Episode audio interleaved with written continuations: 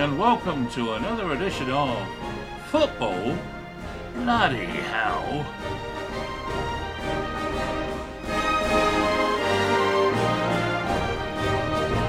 On the show tonight, we've got Mr. Sarcastic himself, Ricky Hyatt.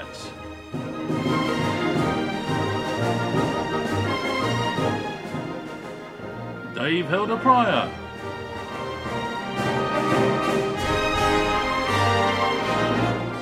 Adam Davis.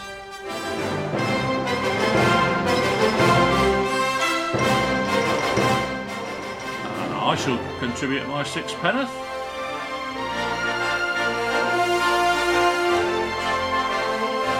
And our special guest, direct from Prague in the Czech Republic, it's Mr. Kim Grant.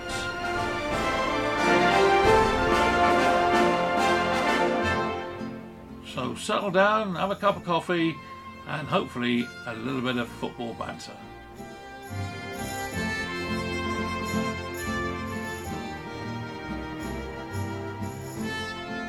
Well, good evening, everybody. Welcome to another edition of Football Bloody Hell.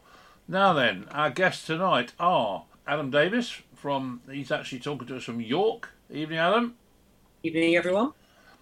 Got all the financial figures handy, I trust? When don't I? Well, exactly. And then the king of sarcasm, Ricky Hyatt, is here. And then finally, we have a gentleman who was born in Sekondi-Takoradi. Is that right? Sekondi-Takoradi. Okay. And he's played for such noticeable teams as Charlton Athletic, Luton, Millwall, Notts County... and then Sarawak FA, Shonan Bellmare. Berman. All right. What's this other one? Sen Gang. They're now called Hound Gang. Anyway, I'll put you out of your misery.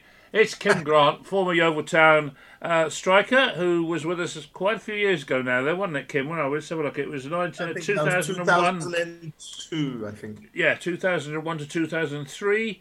33 appearances, 6 goals. It says here, is that right? I think that's pretty wrong. Oh, okay. I didn't play more than that, but, it's not a modern era where everything is statistics, so... Yeah, no, that's right. But no, Kim, I can remember Kim in my days when I was at Yeovil, and he was quite a lethal striker in his moments, didn't you? I mean, well, I was able to run, but... I think I created more than I actually scored, but... That's a pass. That's as good as any. Now, Hilda has joined us. Good evening, gentlemen. At last. How are you? I am very well, thank you. I do apologise. I don't know if the two are connected or not, but around about 5 to 6, my son had a code brown, shall we call it, and then all the Wi-Fi went down, so I don't know if they're both connected or not. Oh, sounds like it. Sounds suspiciously like it. But there we go. Kim, say hello to Hilda. Hilda, Kim. Hello, Dave, how are you doing? Hi, Kim, all right? Yeah, good, thank you, mate. Nice to meet you. And you. Thank you. Right, well, we've only just sort of started by going through a couple of Kim's former teams and odds and sods like that. So if you want to take over, young man, you're more than welcome. Age, before Dave does, could you go through those teams again, please? No. Thank Lord for that. There should be 18 clubs, I believe. I don't know. Woking, there's one for you. AFC Woking Wimbledon. Was a player manager, so... Yeah. Gravesend and Northleet, I can do those. Yeah. Yeovil Town, Scunthorpe United. Yeah. KFC Lommel. Yeah, that's what now owners of from Man City. Yeah. FC Marco. Yeah, Portugal Second Division. But I'm not going to go through the rest because I can't pronounce them. So I was going to say, are we doing all 18 now? No, we're not. Over to you, Hilda. Over to you. Yeah, thank you, mate. Yeah, sorry about the late delay, but obviously. From a Yeovil perspective, pre-season's finished. It's all dealt with. At the weekend, though, we'll just go into it a little bit. Adam, I'll start with you, if I may, because it was a 1-1 draw, and as we've spoken about, we've had Mr. Hellier and Mr. Staunton on the podcast over the last couple of weeks, and they've said, as you would expect, that obviously it's not really about the results at this stage, although what you would normally find is a good result goes hand in hand with a good performance. But the biggest talking point is the fact that there was a red card in there, and there seemed to be a little bit of a kerfuffle. Mark Cooper wasn't very happy with it at all. Adam, I don't know if you caught any of this, but what is your thoughts, generally speaking anyway, about sendings off in friendly matches, particularly the one right before the start of the season?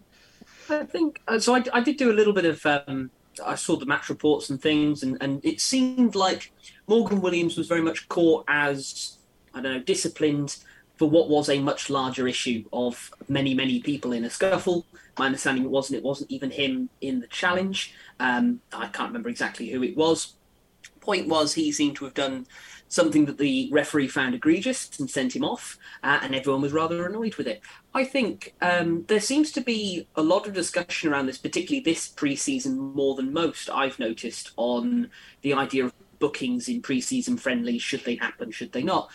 If it's a bad challenge, it's a bad challenge. And it should be, I think, treated in the same contempt as any other match, because for me, pre-season friendlies are for match conditioning, and that includes making sure that you don't go into challenges that you aren't prepared for.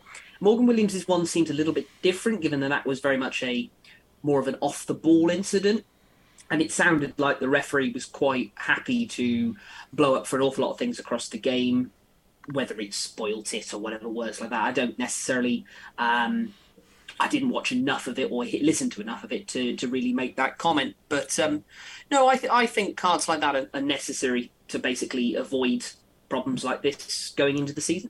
Wasn't the problem, though, that the referee apparently told, I presumably the two managers, that, you know, if there's anything sort of getting a little bit iffy like that, that he would tip them the wink beforehand so they could pull the player off. But in actual fact, he came straight out with a red card, and that was it. Do you ever get any interest in pre-season games, Kim? Yeah, you do. Obviously, it's a moment where everybody's trying to, prep for the new season. A bit of anxiety between players if they're going to start for the first game of the season. A bit of protection of the players as well, in terms of you don't want to get injured. But yeah, it's a crucial period. Normally, I don't know how many games friendlies have Yeovil had since the pre-season started. So was it 7 altogether?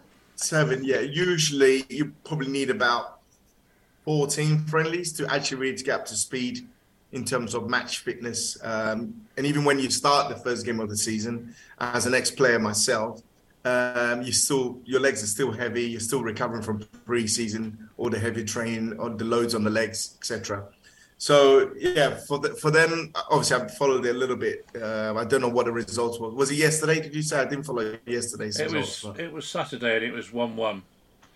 Right, yeah. So, again, there's been a takeover. There has been lots of new news coming through, etc., new players coming through. So, the big anxiety with the players as well. So, regards to red cards, I'm not there, so I don't know exactly what's happening there. So, maybe there's a little bit of pressure in terms of the new season starting next week. Is it next week or the following week? I'm sure. Yeah, next week. Yeah, next week. So like you've just touched on, Aid. It might be that beforehand there's possibly like a little bit of discretion in there or something like beforehand to say that, if there's likely to be a blow up of any kind and there's the sort of an agreement in place, particularly with it being friendly, that you just calmly take one of them off or something like that. But then I guess it just depends on how bad the incident is that the referee thought he saw, Rick. Yeah. What is it? Was it a straight red or is it two? Yeah, I think it was a straight red. Is that correct? I think so. Hmm. But doesn't that seem like that's exactly the sort of situation that if he's pre-warned the managers that he's going to diffuse things and not go to it, that's something that he would have allowed them to deal with? It seems a bit random that he should pick out and by all accounts pick the wrong player and whatever, but not even for an incident that had an awful lot to do with the game. So it just seems a bit silly and a bit unnecessary. But we were saying we did the Newport game last Tuesday, and there was a Newport, I think there was one booking in the game, and it came a Newport player in the second half. So there are allowances made, obviously, at this stage of the season. But then not making stupid challenges, you really need to practice that as much as anything else, don't you? It's like the defensive side of the game. Pre-season friendlies aren't all about scoring goals. They're about recreating match situations. So it does seem something that was avoidable anyway, put it that way. Well, that's a very good point. Though, there was a 22-man brawl. Sorry, Dave. There was a 22-man brawl, apparently. That's crazy. Before the... So that you can identify which one individual out of the 22-man brawl you want to sort out. That's probably why Cooper was annoyed, to be honest, that one person was picked out. I would imagine. So if there's that many players involved, you have a word with the managers, tell them all not to be naughty boys and start again, don't you? You don't just pick on one player. Well, again, also that comes down to, pressures. The new players coming in, everybody wants to perform to the maximum. Getting the starting line up for next week. I don't know. Like I said, I don't know exactly what happened, but a 22-man brawl before the league starts, it's a bit crazy. But then to isolate one player out of that seems a bit unnecessary, really. I would have thought, just going by the sounds of it, considering he's had a tough week because he scored against Newport and had his goal scratched off in the ground. Although my erstwhile colleague, Mr. Pryor, called it right on commentary. Yes, if the listeners are just wondering what Rick's referring to there, that was when we were doing the commentary on Tuesday, that I was convinced that Morgan Williams had scored and then doubted myself because the stadium announcer gave it to Bell, and then I decided to track back a little bit, and then it turned out I was pretty right, so I should have stuck with my instincts and always backed myself, definitely. In terms of what Rick was just saying about those... all those kind of likely match elements that you would want, Kim, I'll come to you, because even though Mark Cooper wouldn't obviously wanted one of his key players to be sent off in the last friendly of the season, but it does create a little bit of a match situation that you might find yourselves in as the season progresses. So maybe playing a friendly for a while with 10 men isn't always a bad thing either, on the flip side. Well, obviously, you want to start a season with your first. I'm trying to think of a positive, Kim. I'm trying to find a way, because obviously both managers should have diffused that situation pretty quickly. I'm not sure exactly what the referee's decision was on that as well, because obviously I'm not there, so I can't. But as a manager, you would look at the whole perspective of I've lost my main striker or one of my potential new starting lineup players. How you deal with it? It's again like you got a strong squad. If he's got a strong squad, then he has to manage that. But it's a really touchy one, because obviously I wasn't there, and it's a difficult one to assess what type of the environment is within the club itself as well. Would he get? He wouldn't get suspended for that, would he, Kim? That's what I was just going to say. If it's a straight red, he will get a 3-match ban, I believe. What, even in a friendly? Yeah, I believe so. If it's a straight red, he'd be very lucky to get 1-match ban. It depends if the rules have been changed for friendlies. Adam, you any ideas on that one? I have absolutely no idea at all. I think he'll definitely get some form of suspension. You'll be very lucky to get away with it. Most likely one-match ban, as is a friendly and the new season starting, but I doubt it. I think if it's an official match, official friendly, then it definitely be a suspension.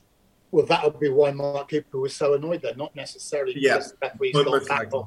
So you'll probably miss the first 3 games of the season. Yeah, and Morgan's been starting a lot of the pre-season games, so you'd imagine that he would be in the starting lineup at the start of the season. So he's one of the ones that you don't want to lose, really. He's got a pretty big squad now, or is it? Obviously, I'm not following in terms of what he's been signing. He's getting there, isn't he? He's certainly got numbers in. It's an awful lot healthier than it was last season. And he's got numbers in depth in terms of strikers. Oh, yeah, very much so at the moment. It's funny, Kim, because we kind of went through a spell where the one thing that we were crying out for was a striker. And then after a good bit of business over the summer, suddenly we look a little bit top-heavy in that department, and we've let... one of them go on loan, Malachi Linton, to Taunton Town. And we had the chairman on last week, and he did say that one of the main priorities now is trying to thin the squad rather than obviously add to it, which is probably the best position, the best case scenario that you'd want to be in going into the season, where you're happy with what you got and it's just about fine-tuning it in terms of trimming it down. Yeah, there's two sides to this now in terms of positive and negative. The negative, obviously, Mark, in his head, if he's going, that's going to be his main striker, he's going to lose it for 3 games. The positive, that's the negative side. The positive side is someone who's thinking that he may not be starting will actually start. And if he starts and starts scoring goals, and the guy, his main strike comes back, he's going to be sitting on the bench. So it gives the opportunity for somebody else to start and push for a starting place. And that's something that, you know, friendlies and injuries, etc., can happen in any time. There are suspensions. There's 24 players on the website. I just counted them. So that's not a bad squad, is it? 24. The website up to date. Well, yeah. Did you count them one by one then? Well, you don't need it. Did you not see his lips move? Obviously, the season is on the horizon then. On Saturday, Hemel Hempstead away, first up for Yeovil. Adam, it was touched upon on the podcast last week. You boys did talk about the bookies' favourites, because if the bookies are to be believed, then it is a straight fight between Yeovil and Torquay United. But then looking at the size and statures of the clubs, that's probably what you would expect at this stage before a ball's been kicked. Oh, 100%. I think as much as the bookies are very rarely wrong, they don't often give much interest at this level of football, unfortunately. We have now reached that part of football where they keep an eye on it because they feel they have to, and they probably get some... They potentially picked the size of the clubs and gone, There might be a little bit more to it, but I don't think there'll be too much more than that, unfortunately. I don't know too much about the actual, other clubs that are in the side in the league, but the likes of Worthing and Farnborough seem to have spent quite a bit of money as well. So I don't think it's necessarily as much of a foregone conclusion. That being said, what I have done when working in the National League South, which I have done a little bit of, Hemel Hempstead Town are a significantly weaker squad than Yeovil, at least on paper, and therefore I'm still feeling pretty confident going into 15th last season, I think, Adam. So definitely one like you would expect to be one that you would expect Yeovil to get 3 points from at any other given time. I think we have to be ambitious, even if that sometimes will come with inevitable disappointment. I think this is still one of those that we have to treat as not. I don't think we can expect a win in anything. That's football, pretty much down to the ground. But certainly, life as a Yeovil fan is never expect anything to be straightforward, and therefore, but 3 points would nicely cap off what has been an overall quite exciting few months at Hewish Park. I think Worthing are going to be a tough team. I know they've been investing in a lot in the whole structure in the club, and they progress really, really slowly and nicely. Because I'm from Sussex myself, so I know that club really well. And they've got money to invest. And they were pushing a little bit last year, but I think they're going to kick on this year. So that'll be going to be a tough. Is there more money at this level, Kim, than maybe any sort of Yeovil fans that are coming into this division? There is a lot of money. Not used to this division. Is there? Are we going to find ourselves surprised at just how well run some of these clubs are financially? Yeah, majority of them have got a lot of money, and that's through the local businesses as well. And they want to go up as high as possible. Maidstone United got money. St Albans, I'm not too sure. I think they used to have money, but I'm not sure what's happened to them. But they were in the playoffs last season, I think. Yeah. Am I right in saying? Yeah. And Chelmsford also will have money. That's for sure. Because I remember when I was at Woking, they had loads of money, from the east side of London.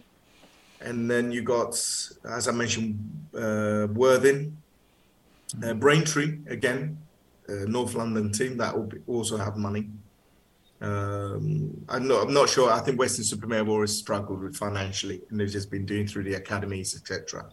And maybe, I don't know, AD, you might know a bit more about Havant and Waterloo. They might have some money. They used to have money, but I don't know what's happened to them now. I think they're in a fairly affluent part of the country, that's for certain. Yeah, but most of the London teams, peripheral London teams, have all got money. So, and they're probably well-structured and well-run clubs because they used to play in the National League. I think what's obvious is this is a very, very different non-league to what Yeovil left 20 years ago. That is, and I think, unfortunately, for most football fans, for obvious reasons, why would you necessarily pay attention to leagues you're not in, or at least not in any great depth? A lot has changed in the last 20 years. There's a lot more money pumping around the system. Sports science as well, infrastructure, training grounds. I think a lot of clubs now are more up to date with in terms of facilities. Players are more look after themselves better. And I think that because everybody wants to go as high as possible. And I think because of the sports science as well and fitness base. Nutrition, everything. All the players are really up to date with all this stuff. Well, there seem to be more professional players at this level than there ever have been. There's not the old story of the mechanic and the teacher and whatever. That boils down to players being filtered down, can't get a club, and obviously there's more players now than there is clubs, and it's always going to be. And that's why there is money down in this level as well, because prepared. Some players earn £2,000 a week. For this level. Plus, they got a job as well. So there's a lot of money. Kim, did you ever find when you played in friendly games that certainties? The reason I ask is I was talking to your old gaffer Gary Johnson recently, and he said to me, what friendly games you got? So I told him, he says you're going to get a few injuries with that lot. He said they'll be out to clog you out of the game sort of thing because of the fact that we're the big sort of, professional club that's on its way down. Did you ever find that? Yeah, definitely. Obviously, you always become a trophy for especially when you get relegated and you become, like, as to the size of Yeovil going down to that level, you become a trophy for them. So everything you do, they will step up their game 100%. They'll be committed to every tackle, every header. Because they don't want to lose you, they want to prove that you've come to our level. Mm. You're not gonna go up. Torquay went down, and they've struggled to come up. It's something that, and I'm sure Gary's not, he's an experienced coach, and he understands that. So it's gonna be a tough league. Don't think you're gonna walk it for sure. And I think you the fans, the club itself, need to be happy, open-minded about it. And I suppose what happened at Plymouth Parkway on Saturday kind of highlights that, a 22-man brawl or sort of thing. It sort of highlights the fact that they're out to get us, so to speak. Yeah, 100%. And they'll be in your faces, all the players' faces all the time. Mm. And that's the level where you're going to be at, physically. It's good we're at a point now, Aid, as well, is that with all the changes and everything that have happened with Yeovil over the summer, that we're now in a point where we can start to talk about the on-the-pitch stuff, the real stuff, if you like, and hopefully that is what will bring more of a positive impact over the next couple of weeks and months, where Yeovil find themselves at least towards the topper end of the table. Yeah, and I think the problem is there's been so much speculation, and we've been playing these games, and new players have been coming in, and everybody's been getting excited about some of the new players. We've obviously won the Test match. I presume from that, Rick. Possibly. Yeah. Where was I? Yeah. So naturally, there's a lot of anticipation, and in a Yeovil fan anywhere in the country, I'm sure that can't wait for Saturday to see what's going to happen. I don't think it's going to be all doom and gloom, even if you lost the first game. I think it's just about, I'm sure Mark is experienced enough to know that, even if, of course, you always want to have the first win of the season just to give that confidence and that boost to the fans as well, that, the club is in the right direction. But I think a draw will be good for you guys. Obviously, a win will be perfect.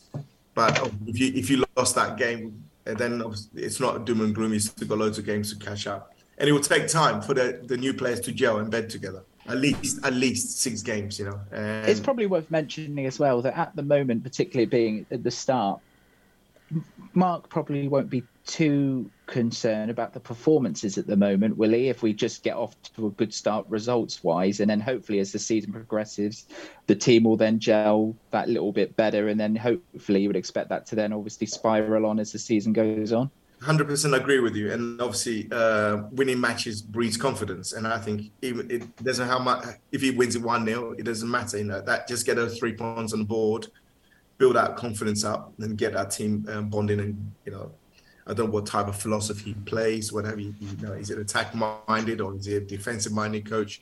I'm not sure about him, but obviously winning a game is most important, not about tactics. Obviously you have a game plan. And I'm sure he's watched a lot of videos of Hemel Hempstead's matches, previous matches. And hopefully that he'll come out with 3 points and breed that confidence in the team. You ever come across him, Kim?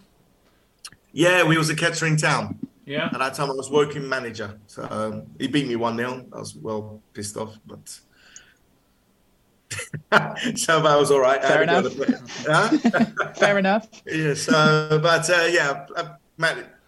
obviously, I managed against what I was working at the time, and we actually battered him football-wise, and then they scored the last minute. We were away in Kettering, and last minute they scored it, you know, from a free kick or a corner, a set piece, if I can recall, and that's it. So we lost 1-0. Oh well, that's the end of that. Yeah. before we do move on from the Oval chat, Kim, obviously with your affiliation with the club amongst the 17 other clubs that you've just mentioned. Do you keep an eye on Yeovil Town and what's been happening, particularly in the last couple of years or so? Yeah, definitely. Obviously, I always keep the teams that obviously I have a good affiliation with. Obviously, when the team we got promoted, you must have a lot of time on your hands to keep an eye on all your previous clubs. No, I'm a football person, so I have to know what's going on, and obviously. Close to my heart is Charlton, because I came through the academy since I was like 15 years old, and I left there at 24. Then obviously 3 years. Obviously Luton has gone to the Premier League now, so again, I was 3 years at Luton, and then obviously was with Yeovil for 2 years, two successful years, if I admit. We finished second to in the first year. I can't remember who it was. Russian and Diamonds, yeah. And we won the FA Trophy. And then the second year, we got to the final, I think. We won the league, and then obviously I left after we won the league because times changed in terms of my age, etc. And Gary wanted, you know, refresh the squad with young players. And we had a great core of players at that time, a blend of experience and youth as well. And we played dynamic attacking football, which was really impressive. Was it one of your most happiest times of your career? Obviously, like you said, you enjoyed some success, obviously, with your couple of seasons. Yeah, I think it was a fantastic experience for me. I learned a lot from Gary, to be honest with you, in terms of going into coaching, in terms of what he wanted, what type of players he wanted to fit into his philosophy, the way we game play. And obviously, I was one of the senior players with me, Carl Offord, Demba. And then you had the youthful of Garraway and his son, and plus, obviously, what's the Scottish boy? McIndoe. McIndoe. Was it McIndoe? That's it, McIndoe. Yeah. And obviously, Chris Will in goal. Yeah. Terry at the back. And, you know, so we had what's his name? Plucky as well. So we had a very, very young squad, but one or two experienced guys in there just to... you know, keeping level-headed. But everybody was very ambitious. Yeah, so I would say it was one of my enjoyable moments of football. Obviously, leaving the club was sad, but, you know, the clubs moves on and we move on as players as well. Well, talking of moving on, Adam, I'm going to bring you in because we didn't get a chance to speak about it last time, I don't think. But if you don't mind, I just wanted to allude to the fact that you've been published again, young man. I believe another article in the name of Adam Davis is out there for the world to view and read up on. So congratulations again, sir. And did you want to just sort of just give the listeners the option of finding that out and what they can expect to see from your second article? Go on then. You've convinced me, Dave. So after off the back of my request from BBC, which was quite nice, I got called up by the Yorkshire Evening Post looking for a football finance expert, and I quote, "All of the others are on holiday. Are you available?" That was, no joke, email sent to me. And I said, well, I'm not on holiday, so yes, I am available. And unfortunately, much to Rick's delight, it was another media appearance talking about Leeds United. And it was an interesting one, basically talking about, are Leeds United concerned about FFP? And I said, yes, they should be, because that's always the case. And the FFP is, I seem to talk far too much about it, but it's been going very well. Basically talking about they've had a lot of players leave following relegation, which we've seen a lot of at Leicester and at Southampton as well. But as opposed to what we're seeing at Leicester, where we were seeing large fees go for Harvey Barnes and James Madison, they were curious about why they're all going out on loan. And it's a really interesting discussion within the article, I find, but it's also a really interesting one to be, how do I tell the Yorkshire Evening Post, Leeds' leading local newspaper, that the reason the Leeds players aren't leaving for fees is because they're not worth anything? And it's a really difficult one, but I think I managed to find a way, and I'll leave the listeners to go into it in great detail to see whether my assessment of the players is correct. But there's a lot of concern around the fact that they paid best part of £120 million over the last 2 years on various different players, of which many of them haven't really worked out, and so much so a lot of them have gone out on loan this season so that they can shift the wage bill off of Leeds's, and then often dotted around Europe. So there's quite a few that have gone to Germany and a few to Italy. I would have done it. I could have found a way of telling them that. Yes, but I had to say it without swearing and with a bit of grace and decorum, which wasn't necessarily guaranteed with you, Rick. Not to mention sarcasm. If there were restrictions, then obviously I would have failed, clearly. But yes, at the moment, as far as we're aware, Adam, Rick is still able to go out for a pint in Leeds. I don't know if you'll be able to at the moment. Overall social media reaction has been largely good. And I say largely because it's not been all good. It turns out saying that Leeds aren't the bastion of perfect financial management and the greatest club the world has ever seen sometimes doesn't go down very well with Leeds United's fans. Two points about that last statement is the fact that, one, how many people in Leeds can actually read? And the other thing is we all know that FFP is very important to every club in the country except one. Well, apart from the fact Man United have been done for it as well, but should we brush over that as well? Well, they paid their fine, so they're clear now. They've paid their fine. They've taken the punishment. They're not deferring it for year after year after year, hoping it goes away. Move on. I can't move on just yet because I literally just said 30 seconds ago that Rick can still go for a pint in Leeds United. Well, he can't now. Adam, did you mention how much money was set aside for tropical fish? Me? None. None? None. Not yet, annoyingly. So, no, none at all, unfortunately. The quest for getting my name out beyond local Somerset radio continues. Well, we're going to have to talk about all the transfer gossip, etc., that has been happening, because some of the stories are hotting up even today as we speak. And if the listeners are thinking, this podcast, they do talk a lot about the same transfer stories, but that's the issue of what happens, obviously, over the summer, where some of these deals have been dragging on for so long that we then have to talk about them because there's a different update every time that we seem to come on air. And that's no different to today, because I'm sure you might have seen that it looks like that the owners of Bayern Munich are going to meet up with Daniel Levy to finally thrash out a deal to try and convince Harry Kane to go to Germany. It looks like that we're getting ever so close now into reaching a resolution. AD, the reports today are that Bayern are prepared to smash their transfer record in order to get the deal done. Do you think this is more and more likely now that we'll be seeing Harry Kane playing in the Bundesliga next season? Well, Probably yes, because as you rightly say, I mean, there's an awful lot of mutterings in the press review today. But having said that, I'm a little bit puzzled to see that United are still getting kind of mentioned in the discussion about Harry Kane, when having just spent this 60-odd grand on this this guy from probably closer to 60 million, isn't it? Yeah, 60 million. Yeah. What did I say? 60 grand. Yeah. Well, you could try. Let's not split hairs. I just wondered how United are getting over the fair play restrictions, because they've spent, what was it, 120-odd million on Mason Mount and Onana, or whatever his name is.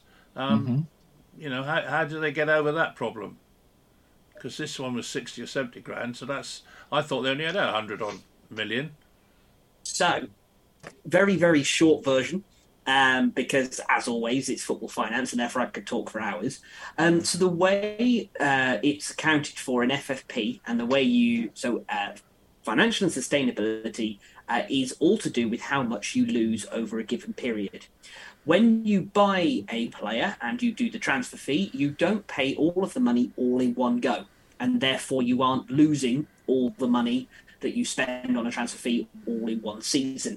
What it is it's split across the length of the contract. So £120 million spread over 3 years is actually only £40 million from an accountancy point of view for Manchester United.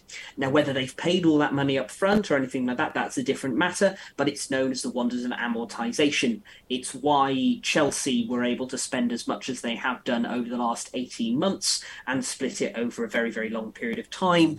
So Mudryk's on an 8-year deal, for example. I think Noni Madueke is as well. So that's how they largely get round of it. Basically, you're not really disclosing all of your losses all at the same time. Aren't Chelsea going to get caught up in that, Adam, because they've suddenly introduced these 8-year contracts rather than a standard 5-year contract that things always used to be? It's like a bit of a loophole, isn't it? So that's exactly what it is. It's a loophole. They, as much as Chelsea have got lots of flaws at various levels, they didn't actually do anything wrong when they gave Mudryk an 8-year deal. What they have now done is that UEFA and the Premier League have gone, no, I don't like the look of that. That looks shady.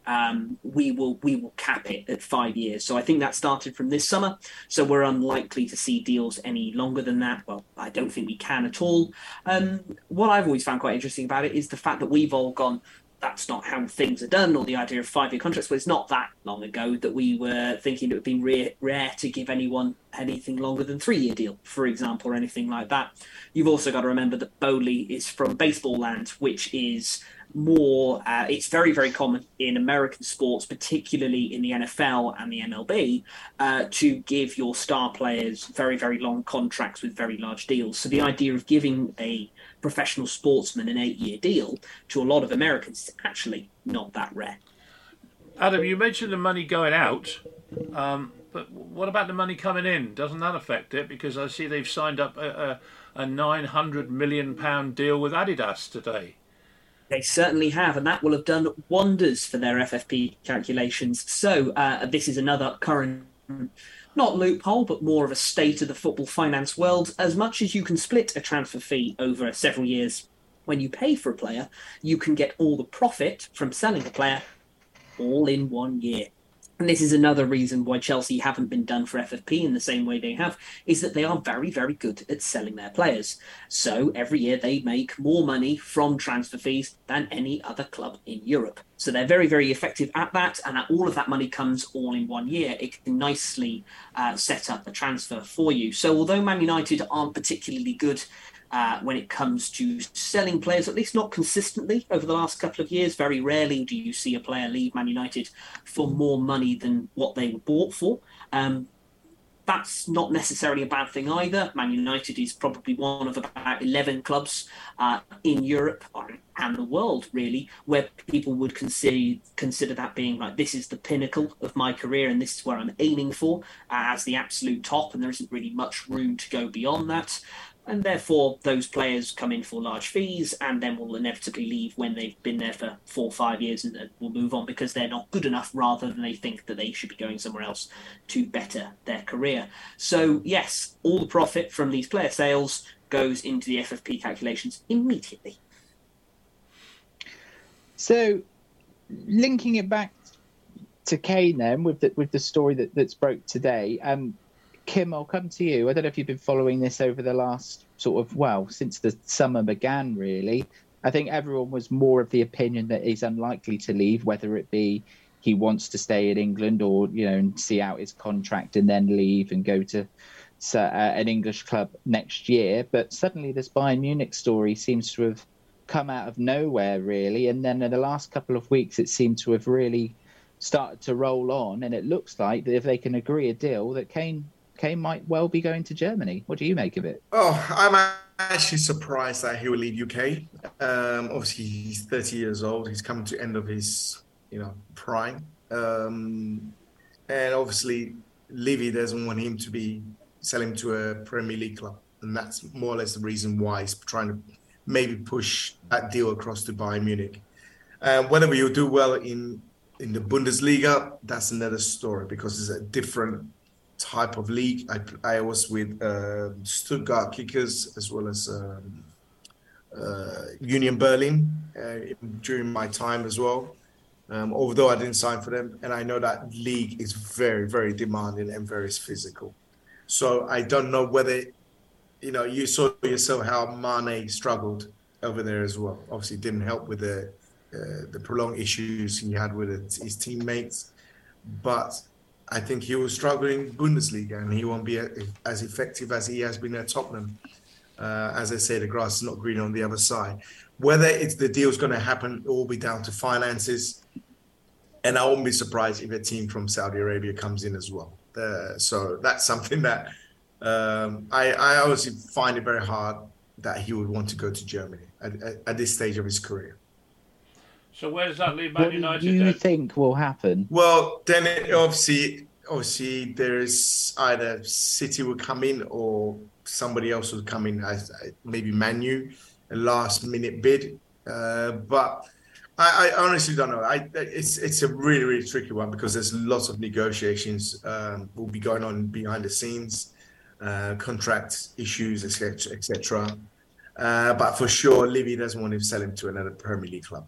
And that's what boils down to. And I'm sure Kane wants to stay in UK, but I think he'll be pushed out and he'll have to accept it. Well, you're a striker, Kim. What about Son? I mean, the link up between Son and Harry Kane has been phenomenal over the years. Suddenly Son's not around. Is that going to make a big difference, especially if he's in a different league? I think Son has actually made Harry Kane. I think Son is an absolutely fabulous player. And I'm really surprised nobody's actually broken the bank for him. Obviously, he's in his 30s now. Again, some of the top players are coming over the hill now, come to the end of their prime. So they're coming down in terms of their peak ability. And it'll be a big loss for, obviously, that those two players leaving the club, especially for Kane, because like you said, they were great. They had a great, unique partnership, understanding of their movement on and off the ball. And it'll be interesting to see going forward with Tottenham how they're going to line up and how Pochettino is going to deal with it as well. If Harry Kane leaves, it's going to leave a big hole, especially for Son as well. So he'll need to find a new, somebody to play off or work with. Well, that's the other scenario as well, isn't it? That obviously if they are thinking of doing the deal and accepting a bid. Sorry, I didn't bring it up. Pochettino, I've forgotten who said. Pochettino's at Chelsea now. So I think, Tottenham's not Tottenham anymore. He's gone to Tottenham. It's Chelsea. Yeah, close enough. Yeah. Close enough. We're not always that worried about the details on this podcast. I wouldn't worry, Kim. Just call him Ange. Yeah. But Tottenham will obviously want to make sure that they've got enough time to obviously bring somebody in, because you don't want to then leave it too late to the last minute and then you're finding that you've got no time to really bring somebody else in. So I'm sure they're already. Obviously, I worked with West Brom for 7 years when they were in the Premier League under various managers, and there is a way of scouting players. And obviously, there is different tiers. If somebody's going to be leaving, we're already scouting and looking for the replacements. And obviously, you have different categories in terms of the leagues across the Europe and UK. So, for example, the Premier League, the Bundesliga is category A. And obviously, if we can't afford those players, we go down to the next category of the next, like France, the French League, Italian League, and we look at that price bracket. So we just go down step by step to actually we can find a player, A-class players that can play in the Premier League. So that's how it works. So I'm sure they're already doing their recruitment process, due diligence in terms of replacement. And obviously they got to make profits off as well, so they were trying to... With that in mind, Kim, would you have been told, so take this Kane example, is it likely that as the scouting team, you would have been told, look, we need you guys to have to identify someone because the likely scenario is that if we get this bid that's accepted on our evaluation, then we are going to say, yes, okay, our player can go and therefore we need somebody else in? Or are you literally just told only the moment that something's accepted? So it's kind of like, okay, we know that we need to... You're obviously scouting players all the time anyway, but you've got a good idea maybe weeks before anybody else that a bid is likely to be accepted or not. This would be going on for at least 2 years. So they'll be looking for a replacement for him for at least 2 years. So it's not just that because they know that Harry, 2 years is like 2-3 years ago, he's 27, he's in his prime. And they know that there's been a few bids coming for him as well. So they know at some point they're going to lose him. But so they will be doing their due diligence or scouting players to replace him. And obviously, don't forget, it's an aging squad. So they'll be looking for younger, dynamic, potential striker to replace it. And hopefully that potential will, as he progresses, the potential will come through. And but 100%, they'll be doing that. They will be doing their due diligence recruitment of players. Scouting players to make sure that they find the right replacement, as well as for Song as well.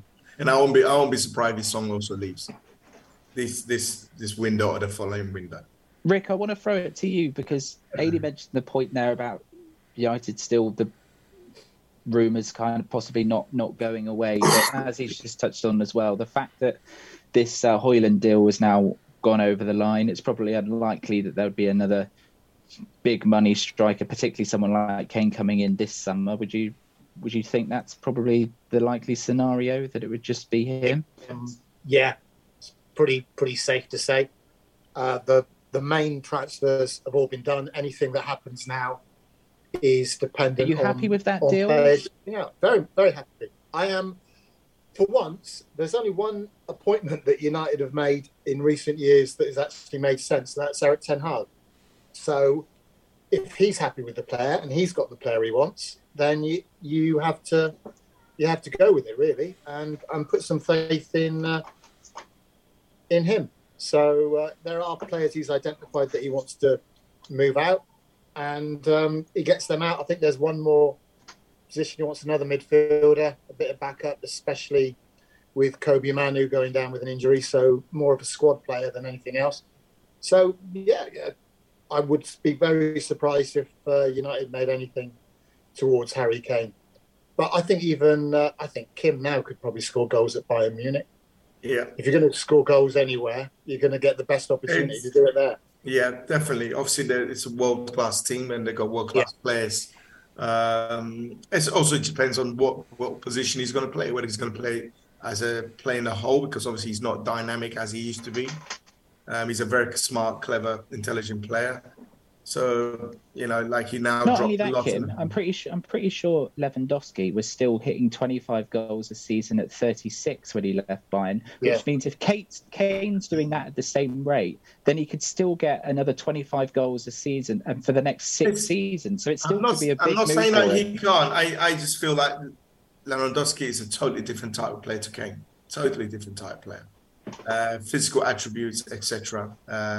It's like comparing Aguero with the striker at Arsenal, the Brazilian player. Oh, Jesus. You know, it's but you know, Aguero hardly ran anywhere, but it's just totally technical aspects, totally different. And I hope he does well. If he does go, I hope he does well. You know, I'm not against him for, you know, going there. Obviously, financial rewards, and as well as Levy doesn't want him there. But they're, like, as Rick said, they're just totally different type of players. And of course, you will score goals, no doubt about it, because obviously Bayern Munich always win the league. So it's something that, and they're going through a bit of transition as well. So that's something you got to recognize. You know, last year they struggled when they had a new coach coming in. What was his name? Tuchel. Tuchel, yeah. You know, they struggled. Yeah. So again, you know, if he's going to fit in, the language barrier, the culture, it's lots of factors. You know, Lewandowski's been there for many, many, many years, and he knows the German culture very well. So that's a factor. As an English person going to a different country, it's always going to be tough. Before we leave that point, Adam, I just want to ask you about the position that Daniel Levy might find himself in, because I think the Tottenham fans have pretty much voiced their displeasure over the last sort of 18 months or so now about possibly it should be time for them to go as well, and have a whole new kind of structure at the top of the club. But it's interesting because I asked this question to you now because I wonder if they do sell Kane and then it works out and they can actually reinvest it into the squad, which they haven't done over the last few years because they've just been putting it off. There's potentially an argument to say, well, why didn't we just do this 18 months ago and try and get absolute maximum top dollar for him and actually try and filter it down to the squad, particularly with, say, how Liverpool reinvested when they got a ridiculous amount for Coutinho and just said, well, we've got to accept that because we'd be stupid not to, but it can be done. Oh, 100%. It can be done because we've seen plenty of versions where it has done. We've also seen plenty of examples where heavy reinvestment in a squad hasn't gone very well. The most notable example was Tottenham about 10 years ago when they sold Bale to Real Madrid. It's there isn't a... It's inappropriate to say there's a dangerous precedent when it's only... Maybe that's why he's worried, because he obviously would have been there then at that time as well. You're putting a lot of faith in a lot of other people to all do their job absolutely spot on and hiring excellent players. When you sell a player for an awful lot of money, it can sometimes actually make transfers even harder. It's something that I've often referred to as the Man United tax, but very much you could turn into the Premier League tax as well. Well, West Ham are suffering, aren't they, at the moment, with exactly the same thing, because they've got the Declan Rice money. Exactly. The line being, we know you have the money, so give us some of that. And what it will is it makes those negotiations just that split second harder, particularly for Tottenham, who are in desperate need of a striker generally to sit side along, maybe either to sit alongside Harry Kane or to replace him, or at least to be his backup. It's something that Tottenham have had a problem with for ages. If they know... if clubs know that Tottenham need a striker, particularly if Harry Kane goes. So they're going to put an extra 10, 15 million on. And this is something that Levy desperately dislikes generally. Most people obviously don't want to pay more than they want to, but Levy does seem particularly good at sticking his heels in. So it could be really, really difficult. And the other thing that I think still necessarily you can highlight maybe to Tottenham fans of going, well, why didn't we do this 18 months ago? There's one overwhelming thing that overarches all of this and has defined Tottenham Hotspur probably for the last 6 to 8 years, and that's the Tottenham Hotspur Stadium. That cost them an awful lot of money to build, and they are still repaying for it now. They still have the largest level of debt attached to a club of any club in the Premier League, even more than Man United. But that is solely, only just though, in fairness, but it has been because the Tottenham Hotspur Stadium cost them just over £1 billion to build. They've taken a lot of it off in interest payments. A very, very similar thing to about 15 years ago when people questioned why Arsenal weren't spending the same way they did off the back of the Emirates. from a business perspective, it's inappropriate to be spending even more money on top of what you're doing to afford a very, very expensive stadium. The stadium will look after Tottenham in the long term. Having a few more years of barren spell and maybe winning an FA Cup or something like that, I still err on the side of what Levy's choosing to do. I would keep Kane at all costs. He probably provides more to Tottenham than the 100 million or whatever he's going to get in transfer fee. We've talked about this on the podcast numerous times of, has he been priced out of the market? I think he still may end up doing so.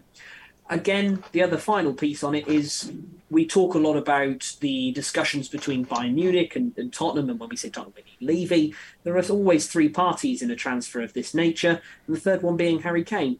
And no one has actually really questioned whether he is that keen on leaving. And Kim's already highlighted it, of the idea of perhaps there's a cultural barrier, there's a language barrier to take a hold of, there's a very looming, very illustrious record that sits over his head. Family as well, family can play a big part as well. They might not be happy there. Well, exactly, and the family can go one of two ways, because one side, his family may be very happy to continue to live in London, as they always have done. The other part of his family is his brother, who happens to be his agent. So there's a few things to keep into consideration there. It's something that will rumble on for a while. Do we see? I was hoping, Adam, that with this news today, that it would be wrapped up soon, so I don't have to keep asking you boys every week. Why make it easy? Isn't it ironic? I think it will drag on for a couple of weeks more. They don't think of us, do they? They don't think of us. Good. Going back to what you said, Adam, with regards to Arsenal, that's why Arsene Wenger was so brilliant at. He found quality young players to sustain that, even when they built the new stadium. It's 17 years they finished in the top four all the time. And that generated the money to repay the stadium as well. Fair point. And people didn't realise what a great job he did until he left, and then and Tottenham were unable to do that, and this is the problem. Isn't it ironic that West Ham are left with 10 million for Declan Rice, and they put in a derisory offer for Harry Kane, and Man United turn around and say, oh, no, he's going to cost you an awful lot more than that. Kind of sort of twisting the Man United tax angle back to the other way. Was that Maguire? Yeah. Yeah. It's likely to be. Yeah. But the thing, West Ham can't go any higher because they've got a budget for the player, which obviously takes into account the ridiculous money that Ed Woodward signed Harry Maguire on. He's on 200 grand a week, so that's got to come into it. So United miss out on selling a player again thanks to Ed Woodward. Well done, Ed Woodward. He's a big fan of Ed Woodward, as you'll gather, Kim, is our Rick. Done more damage to that football club than anybody else. Rick, what do you think an acceptable bid would be, or is that also part of the issue that is a bit difficult to really know what it would be? Well, United is supposed to be looking, as far as the transfer fee goes, of about 40, which would be half of what they paid for him, which is probably reasonable. He is a current England international, and it's just the wages. Would a loan deal suit all parties? He is 30 years old now, so again,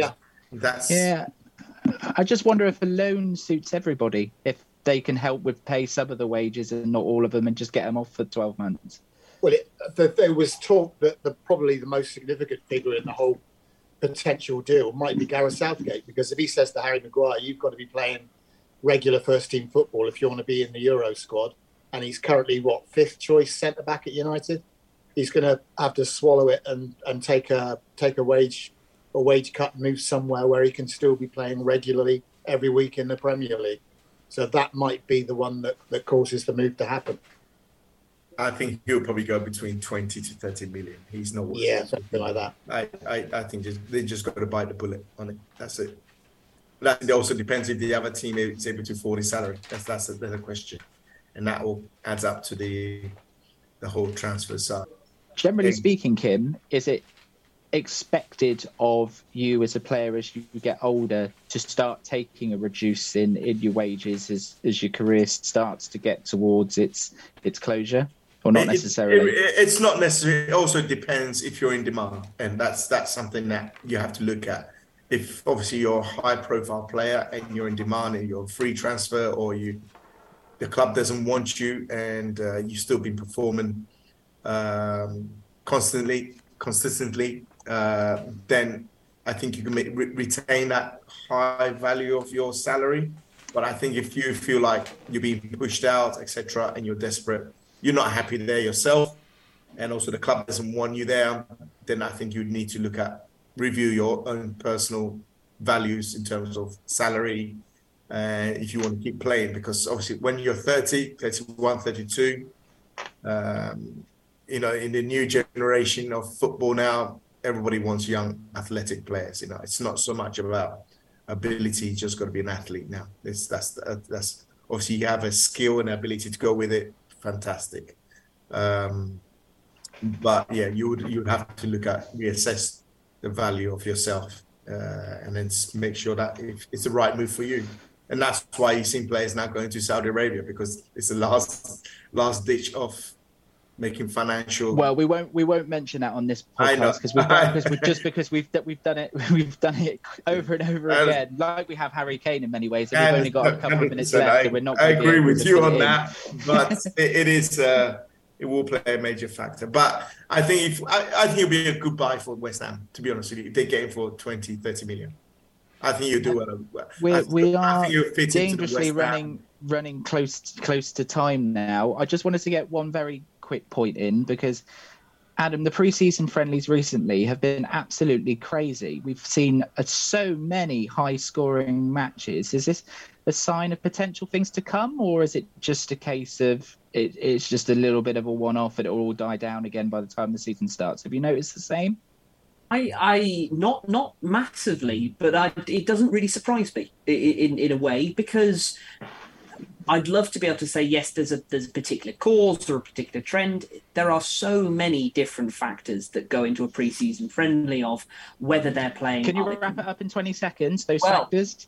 Are they playing a full-strength squad? Are they playing with the same level of ambition? Are they concerned about injuries?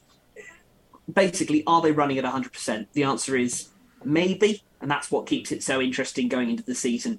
You can always follow what pre-season says if you're winning, and ignore pre-season if you're losing. Pretty impressive, Adam, I would say. So I'll start with you, mate, in ending it there. So, Adam, thank you very much for joining us again this week. Much appreciated. Thank you very much. Rick, thank you very much as always. Always a pleasure. Never a chore.